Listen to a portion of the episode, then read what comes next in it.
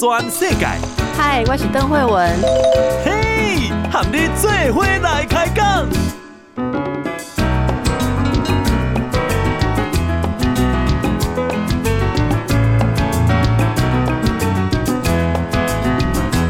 大家好，这是报道全世界，我是邓惠文啊，要下雪喽，被落雪啊哈！这是受到东北季风跟南方云系的影响，今天全台降雨的范围啊很大，连中南部地区都是下雨，而且中央气象局有预告说，今天晚上玉山。有机会可以看到入冬的第一道白雪哈，哎，不知道有没有人去追雪哦？应该是没有啦，真的是太冷了。而且这个礼拜天十三日的时候，会有新一波的东北季风。那目前的预报来看哦，大家要注意一下，星期天的时候，因为大陆冷气团啊相关的影响，所以十三日就星期天的时候，各地会越晚越冷。那到下周一跟周二的时候，就是这一波冷空气最冷的时候呢。哎，连冈瓦令呢，差不多只有十三度哦，哈，十三度，所以大家的这个羽绒衣啦、大外套都可以呃出笼了。那同时今天因为到处都有下雨嘛。哦，所以大家如果交通方面可能诶时间要注意一下哦，比较不方便。接着来看我们疫情的状况，今天国内新增了两例境外移入的病例，这是缅甸啊入境案七二零，还有印尼入境的案七二一。这个案七二零是缅甸籍的四十多岁男性，他是十一月二十二日来台工作的。现在来的呃，其实都有登机前三天是有核酸检验阴性报告。那到目前为止，他是没有症状啊。那是在检疫期满的时候，呃，因为这个有中介安排自费采检而发现确诊的哈。另外，按七二一这个印尼籍也是四十多岁的男性，他是十一月二十一日来工作啊，情况类似，也是没有症状啊，登机前是阴性。阴性的报告也是检疫期满的时候发现的，好，所以啊，持续的注意这一些境外移入的状况。那么，另外有一个改列低感染风险国家的是澳洲，澳洲之前是诶列为中低感染风险啊，因为他们的疫情好像控制的还不错，所以现在又调整为低感染风险的国家。好。好，接下来看看大家关心的，呃，昨天有一例是从中国浙江返台的台商有确诊武汉肺炎，好。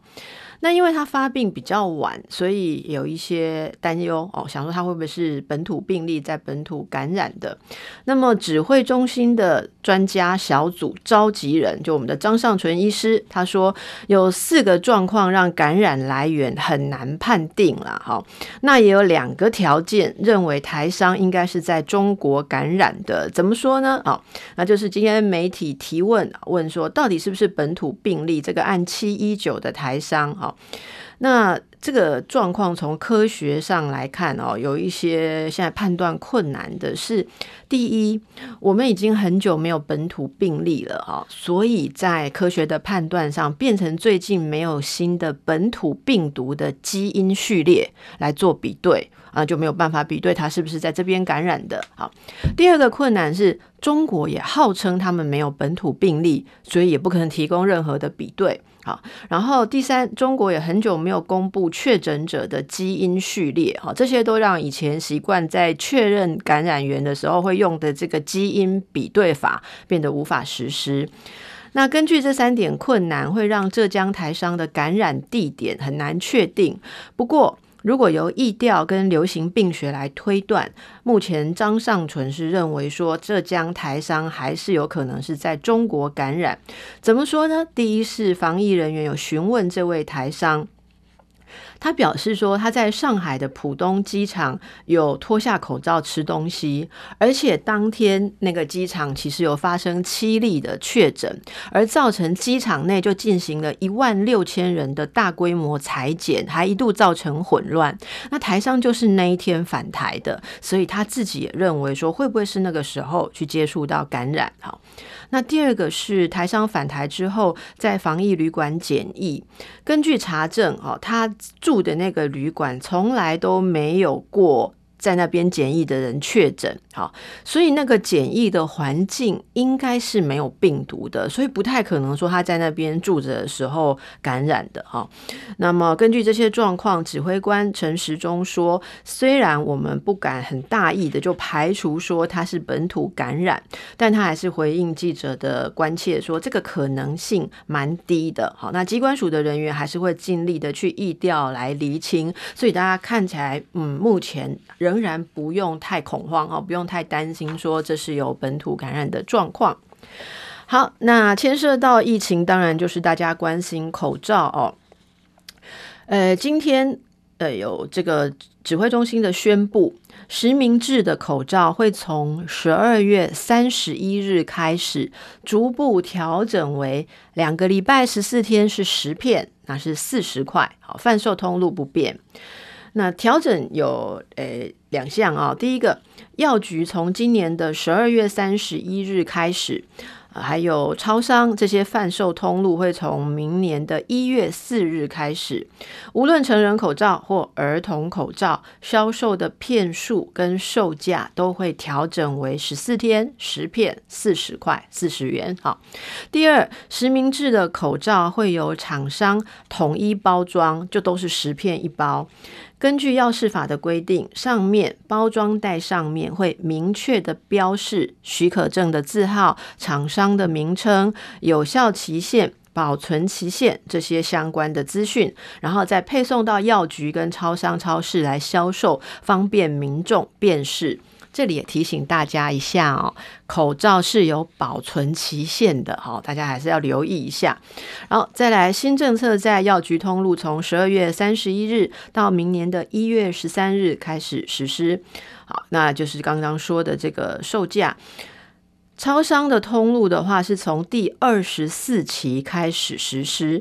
二十四期哈，就是呃续购跟。预购是一百零九年十二月二十一日至十二月三十日，这一期是第二十四期，这一期的取货日期是明年的一月四日至一月十七日。好，那你如果在超商买的话，从这一次开始就是会调整成新的方式。好，十超商这边是十片四十七元，为什么多七块呢？这是运费。好，民众可以上网到 eMask 系统或是健保的快易通 App 来登记预购。缴费，好好，大家留意一下口罩的部分哦。如果呃大家对于任何口罩新的包装啦、品质有什么问题的时候哦，不要担心哦，不要放在那边疑虑，赶快可以对相关的这个药局然后来进行询问，那么专业的药师都会给大家说明。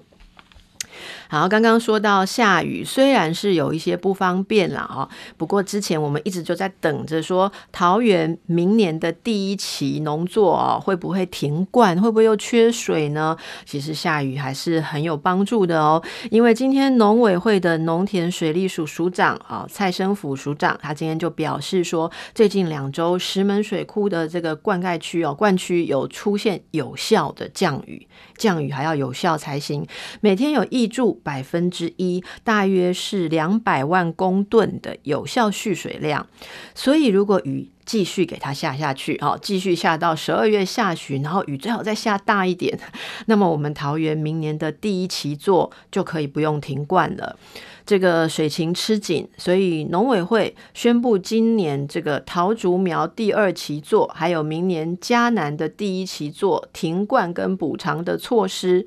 接下来就看台中跟桃竹苗的明年第一期作是不是要停灌了。好，虽然还没有到十二月下旬，可是针对近来的下雨状况。农委会表示说，现在其实就是石门水库，呃，有出现比较改善了哦。那如果要连其他的地方都有改善的话，就是大家可能要再呃欢迎哈，祈祷一下雨可以这个下大一点，继续下到十二月下旬。我们期待的量是多少呢？是要让目前的有效蓄水量一亿一千两百万公吨可以增加到一亿八千万公吨以上，这样就有希望。哦，所以大家一起来关心一下水情。可是，诶，这个澎湖哦，其实是调整成呃水情提醒的绿灯哦。那这个状况可以看到，目前诶澎湖地区看起来蓄水量还是蓄水率还是偏低的啦啊，所以也展开了种种的节水辅导，目标要到节水百分之七。那大家不知道住在哪里有没有在节水哈？那我想水这个事情，不管是对任何地方，对地球也好啊。能够节约用水的时候，还是请大家节约用水。接着来看一下，诶，这个台湾二零二零年大家最关心的搜寻字是什么呢？Google 公布了台湾二零二零，就是今年度搜寻的排行榜，这个谷歌 Google 的排行榜。然后大家要查什么，就会打开手机、电脑，再 Google 一下。嗯，大家猜猜看是什么哈？回顾过去一年搜寻量快速窜升的关键字，大家会不会猜是武汉肺炎吗？好，其实武汉肺炎竟然才第二名诶，到底台湾人最关心什么的？哦，台湾人查询最多的竟然是美国总统大选呢？哦，嗯，比诶本土疫情还要关心得多，是不是？这个就是 Google 表示说，呃。国内外啊，有这个，当然国内外是指的他们，诶、哎，美国国内外啊有大选啦，好，然后武汉肺炎重大的影响，啊，所以呢，台湾网友有高度的关切，啊，甚至呢，在网友用来搜寻解答的这个如何。怎么还有什么这些关键字的排行榜当中哦，就是你用这些字去查什么呢？你可能会查什么东西如何，什么东西怎么样，还是什么是什么东西？就查这种呃解答的呃排行榜里面，大部分大家关心的如何怎么都是在问政治疫情相关主题的讨论。好，所以美国总统大选是年度快速窜升查询关键字的第一名，川普是第九名。好，那另外台湾人还查些什么呢？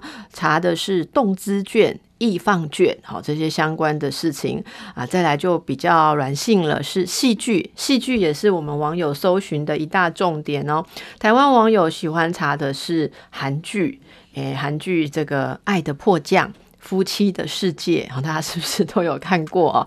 他们以新颖的题材、刺激的剧情，创造了很多的话题，所以他们是有排到第七名跟第十名了。好，那其他就是艺人，好，艺人的一些新闻。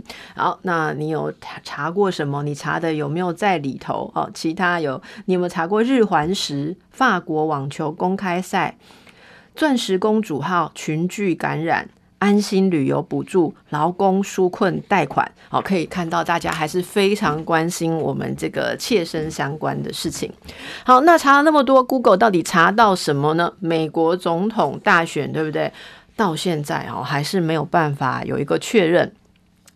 美国总统就职典礼联合委员会这个 JCCIC 啊，他十二月八日的时候有投票，投票结果是。拒任民主党总统候选人拜登跟副总统候选人贺锦丽为当选人，啊，这个当选被拒认了，所以可以说这个就职典礼联合委员会已经否决了民主党人提出的。拜登就职典礼的议案，因为如果说确认当选的话，应该拜登一月就有就职典礼，好，可是就目前看起来是被拒绝了，没有办法。综合媒体的报道，我们看到这个委员会十二月八日表决，好，那呃表决是就是民主党提出说要确认正在为当选总统。拜登的就职典礼要做准备，好，就要确定这个就职典礼有在路上，好，有在进行。可是，呃呃，共和党人认为很多州都还在进行选举的诉讼，而且总统川普他本身就拒绝承认这个选举的结果，他说这是一个舞弊的结果。那三名共和党人都投下反对票，所以票数就三比三，票三比三是没有办法通过的。好。这个美国总统就职典礼的联合委员会，跟大家介绍一下，它是联邦众议院和参议院的议员组成的，里面总共有三名共和党人，三名民主党人，分别来自参众两院。那这个委员会是美国国会的一个特别联合委员会，每四年就会成立一次，它就是专管总统、副总统的就职典礼哦。所以看起来美国总统到底是要怎么办哦？谁可以顺利的就职，还要再看一阵子哦。那我们就先休息一下啦。报道全世界，邓惠文喊你做伙来开讲。大家好，欢迎登来报道全世界，我是邓惠文。好的，刚才说到 Google 公布的台湾网友搜寻的排名，哈，前十名，这个美国总统大选。好，还有武汉肺炎啊，中间呃还有人很多查这个易放券哦，数位易放券就各种跟疫情相关的补助。那关于易放券有一个消息要提醒大家，易放券是什么呢？易放券就是振兴疫情过后的艺文产业，由文化部在七月二十二日发行了，总共十二亿元的规模很大的数位易放券。那到十二月七日为止，目前已经超过两百零六万人来领券，所以领券的这个比率有达到九点八成，哈，就可以领的人几乎都领了。可是使用的金额是九点二亿元，使用率使用率是差不多七点七成而已，啊，这显示什么呢？显示有人领了。但是没有去用，请大家要注意哦。你有没有领数位易放券呢？如果有的话，你知道你只剩下三个礼拜的时间可以用，使用的期限是十二月三十一日。十二月三十一日，那纸本易放券是有六十五万人中奖啊，截至十二月七日为止。呃，六十五万人中奖，里面有六十三万人去领，领券率是九点六成啊，两万人没有领哈，好可惜哦哈。如果你不要，也不能给别人领，对不对？中了就去领一领吧。那这个纸本的易放券的使用率还更低哦，到目前为止只有用了六成而已，数位的还用了七点七成。不过纸本的易放券使用期限稍微长一点，可以用到明年的二二八二月二十八，好，也。许大家还在物色说要用在哪里？文化部长表示，易方券发行之后，其实成效比预期的还要好。数位部分的使用率预估这三周哦，应该可以再拉上来达到八成。好，那希望经过我们的提醒之后，大家都想起来赶快去用，还会更高一点。好，纸本的部分因为还可以看到明年的二月，所以估计可以达到八点五成。所以文化部长也希望大家呃有管道的赶快宣导好来。提高使用率，也拜托大家用私人的管道宣导一下好吗？你的朋友啊，你的社群，呃，这个网站不要因为自己没有哦，就不在意这个事，可以 po 一下自己的脸书啦、IG 哦，问你的朋友有没有人还没用的哦，不要辜负了这个美意。接着我们来看一下，今天呃，美国的富比士杂志公布了二零二零年的全球百大最有权势的女性。啊，是最有权势，而且是女性。这个排行榜，我们的总统蔡英文总统今年啊排名是第三十七名。富比是在简介中指出，蔡英文领导台湾度过疫情危机，被视为全球的典范。好，因此这个排名有到三十七名。那榜首呢？榜首是德国的总理梅克尔，他又蝉联榜首了。好。那第二名是曾经担任国际货币基金总裁的这个现任欧洲中央银行的总裁，他是拉加德，好，他是排第二。然后呢，美国的副总统当选人贺锦丽，他是排第三。第四是谁呢？第四是欧洲联盟的执行委员会的主席，好，她是范德赖恩。上榜的一百位女性当中，有二十三位是属于政治的领域，政治或政策的领域。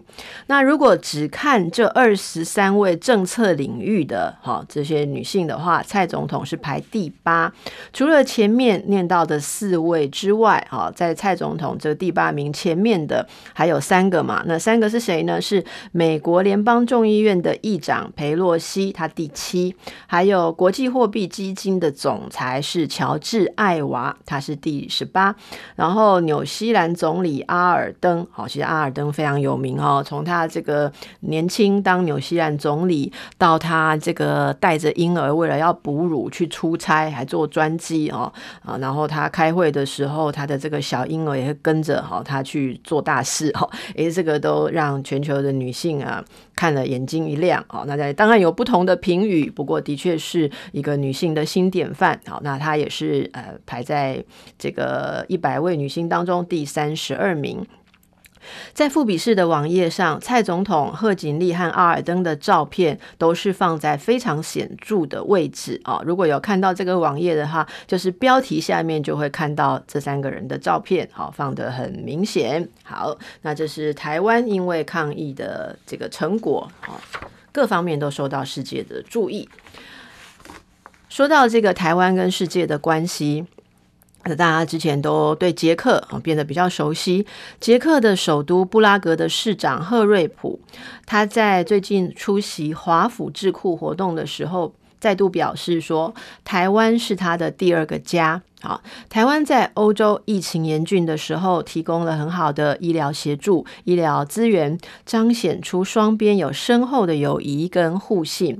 他确信他不久之后会再访问台湾。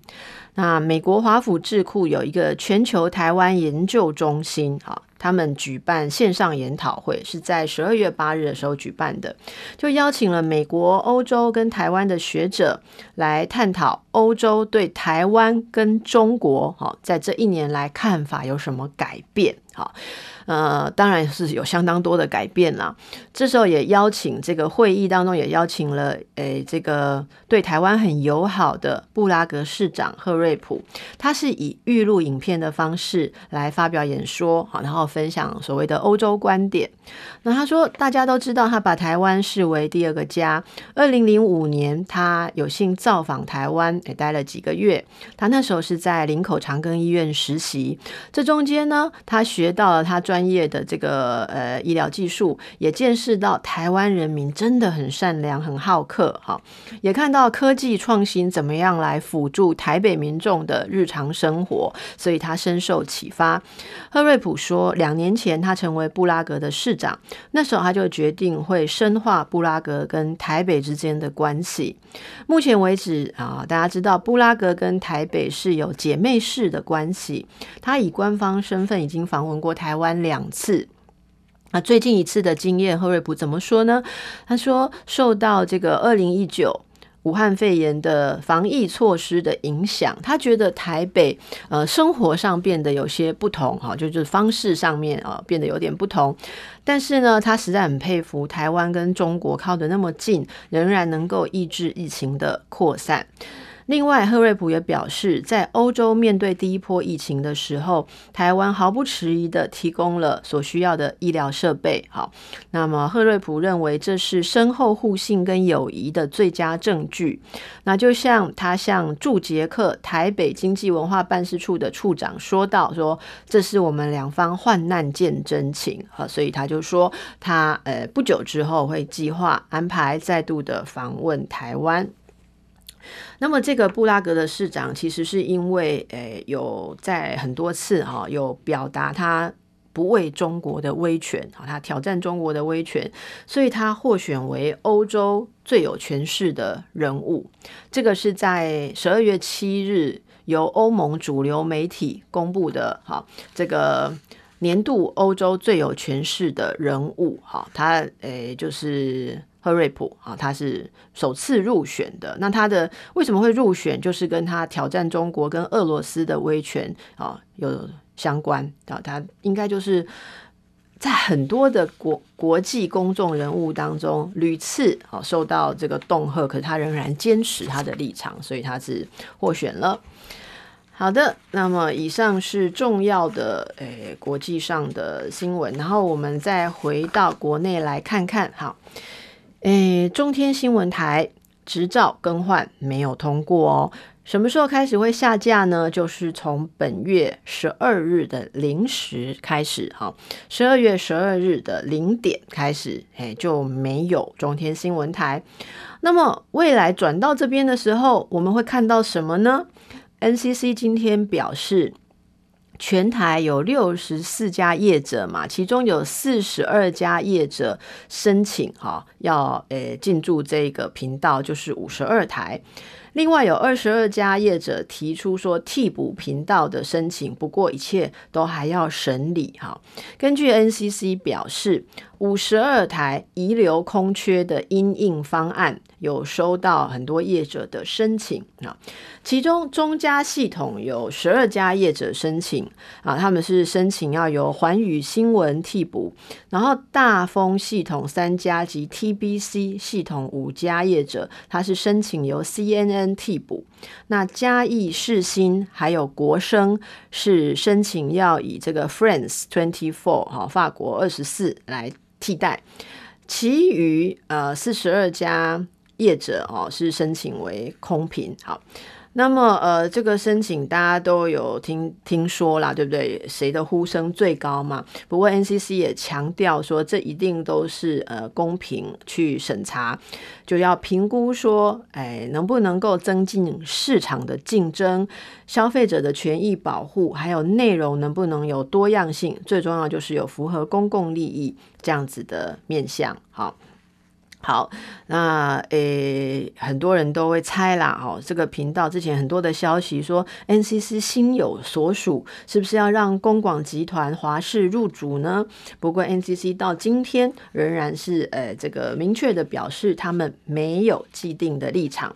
公广集团华视新闻资讯台，哦，华视新闻台只是众多的候选人之一，有申请的，通通有机会，哈，这个系统业者协商好，然后根据刚刚的评估，哎，这个好好的评估决定之后，哦，大家就不久的将来可以看到一个应该是好的电视台可以入主十五十二台哦。好的，大家休息一下。报道全世界。邓慧文喊你做伙来开讲。大家好，这是报道全世界。好的，来问一下大家，如果你中奖哈，中了六亿，你会怎么用呢？六亿哦，哈，足足六亿，你会怎么用呢？来，今年有人真的中了六点一亿的威力彩。这是今年奖金第二高的那一次威力彩，六点一亿，六点一亿。九月十七日，在今年的九月十七日开奖，是在台东，然后六点一亿全部一人独得。哇！你如果有在买威力彩，一定觉得非常的羡慕哈。台湾彩券公司今天是在开出头奖的这个彩券行来举办的一个仪式。为什么有这个仪式呢？因为得奖人是把他的奖金做了公益的捐赠。好，现场有台彩的总经理啊，这个蔡国基，他表示说，这一位中奖人捐出了七千万元。好，那这个七千万元是打破了这五年这五年来单笔捐赠金额的最高纪录。好。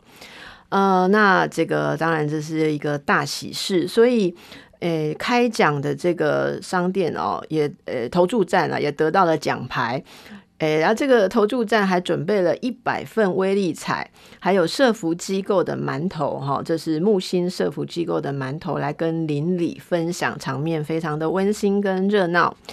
这一名得奖的人，头奖独得者，他是五十多岁的退休男子。他其实平常就都有在买彩券。他说：“哈，他多买多少？”几百到五百，然后都买一百或到五百，还不会买太多哈。那当天离开台东医院，他就顺道去彩券行，他是买两百块买电脑选票。哎，其实好像常常中的，真的都是电脑选票哈。第一注就获得了六点一亿的高额大奖，很幸运哦。那因为这个公益彩券本本来每年的盈余就已经会回馈给各县市去运用了哈，所以大家就算你没有中奖，你有买彩券，哎，也可以感觉一下自己也是有捐赠的意味啦，好不好？哈，只是没有那么多而已。呃，所以，呃，像台中县政府的秘书长陈明文哈，他就很逗趣的讲说哈，他自己啊，像我们刚刚说的，他也有买彩券做爱心的习惯呐，可是他就是没有中奖哈。根据他的表示，台中台东县府一年的收入不过差不多十四亿，哈，可是这十三年来，台东接受台彩的公益挹注已经超过三十亿元，所以非常肯定中奖人的爱心付出。好，大家有没有在买彩券的习惯呢？还有这一次六点一亿奖落台东，开出头奖的这个上富。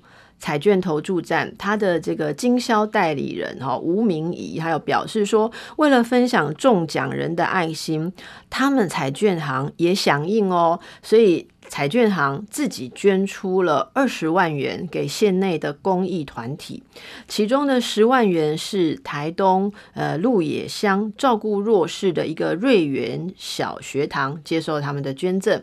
那捐赠的这个费用会作为偏乡学童的营养早餐，还有呃购买书籍教材。另外十万元是。呃，捐给了专门照顾十八岁以上身心障碍者的一个叫做台东县私立木星智能发展中心啊，就是这个彩券行刚才有说到的庆祝典礼的时候，使用了他们这边的公益馒头来分享。好，好，跟大家报告这样一个消息，也希望大家都可以感受一下做公益，人间有温暖的气息。来，你不一定有数位易放券，你不一定有抽到奖哦。不过你一定有身份证，对不对？那身份证就是最近大家关心的一个要换数位身份证啦。数位身份证到底会不会有治安的疑虑？好，大家还是一直在讨论。今天的时候，诶，有这个立委好质询，哈，说，呃，数位身份证的空白卡片到底会不会在中国生产呢？内政部次长陈宗彦他答询的时候强调说，卡片绝对不是在中国生产。好，再讲一次，这个内政部次长陈宗彦他强调。数位身份证的空白卡片绝对不是在中国生产的。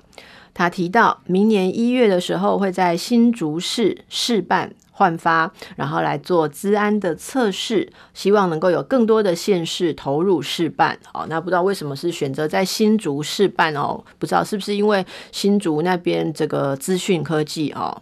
特别的发达哦，总而言之就是新竹市了啊。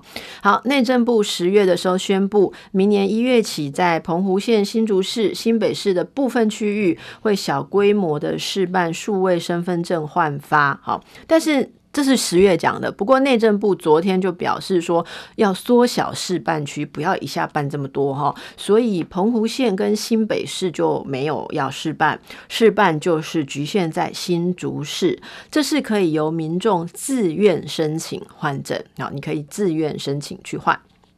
好，这个是民进党立委，好，呃。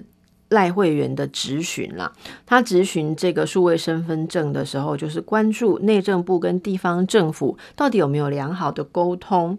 所以内政部次长表示说，一定会再加强哈，跟这个新竹市做沟通，还有说明哈。那当然也希望，如果顺利的话，就会有更多的县市愿意投入试办。试办的阶段也会做资安资讯安全的测试。啊，测试的结果都会公开给社会，让大家都可以安心。那么，这个赖会员哦，立委质询还问到说，到底数位身份证的卡面资讯有哪些呢？哦，那它会不会勾稽到自然人凭证？啊，会不会这个有联动？哈，诶，内政部表示说，未来大家拿到的那一张数位身份证。那个卡片的上面啊，是只有姓名、出生年月日、身份证字号、出生地、婚姻状况，那这就呃不会有父母栏、配偶栏这些东西啦。好，那这个呃，我们的了解是这样，就是未来希望朝向个人的身份证就不要流露别人的讯息，所以你的身份证就不要去露出你的配偶的资讯。好，这个应该就是一个人人权上比较前进的一个表现。那这就会反映在我们未来的身份证上。好的，我们休息一下。全世界，邓惠文和你做伙来开讲。邓惠文的心内话。大家好，今麦是心内话时间，我是邓惠文。先跟大家报告一则新闻哦，这是一个社会新闻。有一个女孩子，她从十一岁的时候啊，那时候是父母离婚了。这个女孩子的父母在二零零八年的时候离婚。本来离婚的时候，她的监护权、哦抚养权是归父亲的。可是她的母亲利用探视的机会，把当时十一岁的她就带走了，然后就藏起来消失了。藏起来消失了之后，十二年爸爸都找不到这个女孩子。呃，可是，哎，还好，日前警方透过了一笔消费记录，找到啊，这个把孩子就带走、人间蒸发的这个妈妈，好，所以呢，失联十二年的母女踪迹才终于又曝光。好，那这个状况啊，真的是一个家庭的悲剧。这个母亲就是认为说，不想让前夫发现他们，好，不要让这个前夫呃骚扰他们的生活，或者是对孩子有任何不利。那为什么会不利呢？其实是因为他自己成长过程的一些创伤啊。哦，据说，哎，这个妈妈自己小时候是有被继父不好的对待，所以他就觉得离婚之后不放心把女儿放在任何其他。他人的手中哦，所以一定要带着女儿跟着他，然后呢，又怕这个前夫会来抢孩子或找孩子，结果为了要藏起来，竟然十二年都没有让女儿去上学，然后这十二年来，这个女孩子。也没有看病的记录诶，因为他看病就说都是去购买成药，还还好女孩子身体还不错哦，所以远景远景就觉得很不可思议。据了解，这一对母女是南下高雄，从彰化好带走之后，去到高雄多次搬家，好搬来搬去，目前是租在高雄的盐埕区。结果是因为一笔他们有去百货购物的记录哈。才找到的啦，哦，那这样子的状况看起来，现在这个女孩子从十一岁长了十二年，现在是几岁呢？是二十三岁了，其实一个成年的女子。但是因为他被剥夺了上学的权益，所以他没有受学校的教育，而且身体非常的瘦弱。那目前是由高雄市的呃社会局哈来联系彰化的社会局，了解这些背景的资讯哈，然后必要的时候社会局会介入协助。其实大家如果有这样离婚的议题，就会衍生出孩子的争夺哈。那我想也跟大家提供一个讯息，其实现在有一些。呃，社服的单位，那呃，包括有一些。有这个协助的资源哈，你可以通过法院来诶、这个询问到哈，就是如果你们在争夺监护权或者这个探视会面有一些纠纷哦，不要只有害怕说哦，他会把孩子偷带走，所以就不让孩子去见那个诶、已经离婚啊，或者是诶监护权没有在手上的爸爸或妈妈，因为现在其实可以诶从刚刚讲的这些资源里面，呃有得到一种会面辅导啊，就是会有专业的人士。呃，每一次假设你带着你的孩子，那他的这个其另外一位哈爸爸或是妈妈要探视的时候，会有人陪着你们。好，你们可能是在指定的场所，好那边在呃这个协助之下，就又有人看着好的状况下来辅导练习怎么样相处跟会面，不要一会面就大家吵成一团哦，或者大家就为了抢孩子说一些对孩子身心很不好的话啊。这个也希望大家呃，婚姻，呃，这个现代人的婚姻跟以前很不一样哦。大家如果意见不合的话，可能就觉得不要互相纠缠，对不对？可是孩子他可能需要爸爸，也需要妈妈，怎么样可以让父母在离婚后可以共亲职，是现在很重要的一个观念。好，那如果你的周围有亲戚朋友这样子的状况的话，请协助他们哦，就是可以通过会面的辅导，不要再有这种情况的发生。接着，另外一则重要的新闻是。大家都知道，我们有优生保健法，哈，优生保健法里面有一个部分是关于人工流产的，哈，就是如果妇女怀孕了，可是不适合生下这个孩子，例如这个孩子有一些诶生诶遗遗传上啊，或者说诶这个女性如果生小孩怀孕生产，对她的身心状况诶会有一些不良的影响，那么目前根据优生保健法第九条，好，那是在第六款里面是可以。终止怀孕的，也就是所谓的人工流产。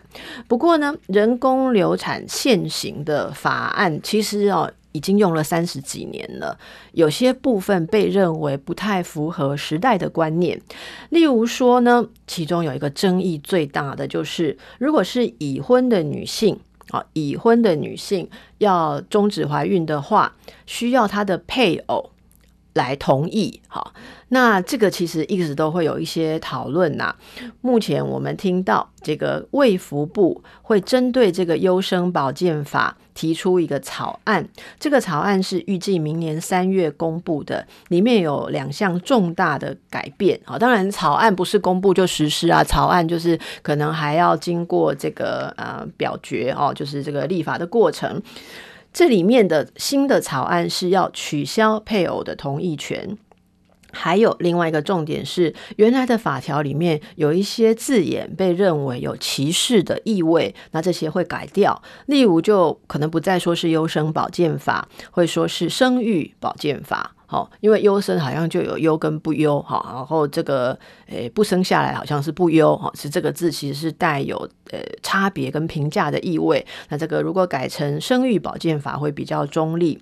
呃，长期关注这些议题的，包括台湾妇产科医学会啊、哦。那妇产科医学会似乎他们官方的立场，呃，因为他们毕竟是第一线处理这件事情的专业人员，哈、哦，所以他们医学会的呃官方立场是是支持。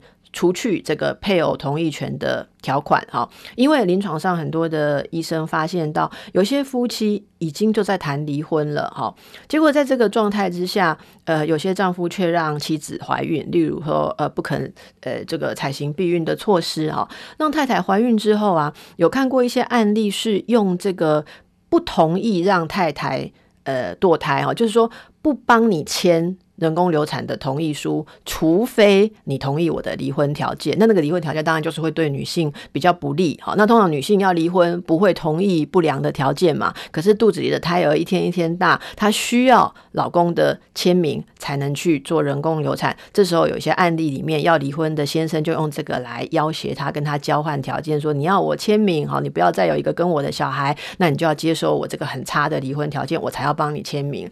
所以这些状况其实是呃。让很多妇女的权益，好，呃，受到了一些不公平的对待。另外，有这个台湾女人连线，他们也是长期关切女性的这些身心健康哦。那他们也提到说，人工流产应该要移除配偶的同意权，因为有一些啊，他们辅导跟协助的案例是妻子是受到丈夫的家暴。那甚至有些丈夫，呃，其实是呃有外遇，哈，或有一些特殊的状况，可是还是让妻子怀孕了，哈。那这些状况，如果不是可以拿到配偶的同意，他们在做这个人工流产的时候就没有办法，哈，甚至会是违反法条的，哈。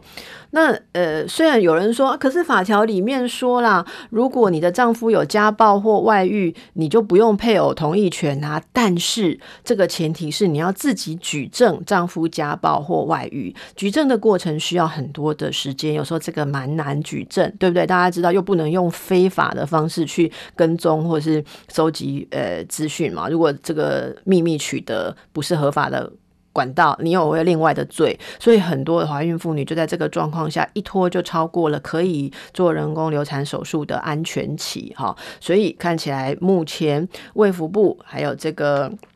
国健署哦是要往这个方向去推动，不过当然这个一直都有单位是反对的啦哈，例如有一些这个尊重生命的这个什么全民运动大联盟啊哈，他们就不同意啦哈，那他们的立场是说，如果同意女性已婚的女性可以自己去做人工流产，没有丈夫的同意，他们认为这是政府带头破坏婚姻与家庭和谐哦，不过。呃，都会有这样子的正反的意见，大家是否赞成呢？好，那大家可以关心一下这一个呃消息，有机会也可以表达你的看法哦。到底是什么样的方式真正能够呃对大家都好哦？因为。如果是正常的婚姻关系里面，大概没有一个女人面临人工流产会不想跟最亲近的丈夫讨论嘛？好，好，那讲完这个，呃，这个有人有不一样的看法哈，有些是完全不能沟通啊。那到底这个沟通的事情，诶，人如果不能沟通，其实有时候我们会跟宠物沟通嘛，对不对？最后附带一个新闻哈，研究显示啊，很多跟宠物很相爱的朋友们哈。最近有新的研究发现，狗其实是听不懂人话的。好啊，狗听不懂人话，这是 CNN 的报道。很多人认为跟狗讲话，它听得懂嘛？哈，叫它坐，叫它站啊，叫它转圈圈，不是很多狗狗都可以被训练吗？哦，但是其实据说啊，哈，诶，狗狗的分辨哈是有一些简单的字，它是可以分辨哈，但是它们并不是真的听得懂哈那个智慧的。呃，意义啦，哈，而是针对这个声音的不同，好，他们有一些习惯的反应。那、其实对我来讲，我觉得这个有点严苛。其实这样子就是 就是听得懂嘛，听得懂一点，好不好？哈，其实说真的啦，你有时候也很难叫你。身边或家里面的什么人坐下站起来，对不对？我是可以了解很多人在对宠物的时候感到很大的亲近跟安慰。不晓得大家身边有没有这样能够懂你心、懂你意的人呢？如果没有的话，就是要好好听我们的心来为我们互相慰藉一下，祝福大家开心平安。报道全世界上精彩内容，点 Spotify、Google Podcasts，还有 Apple Podcasts，拢听得到。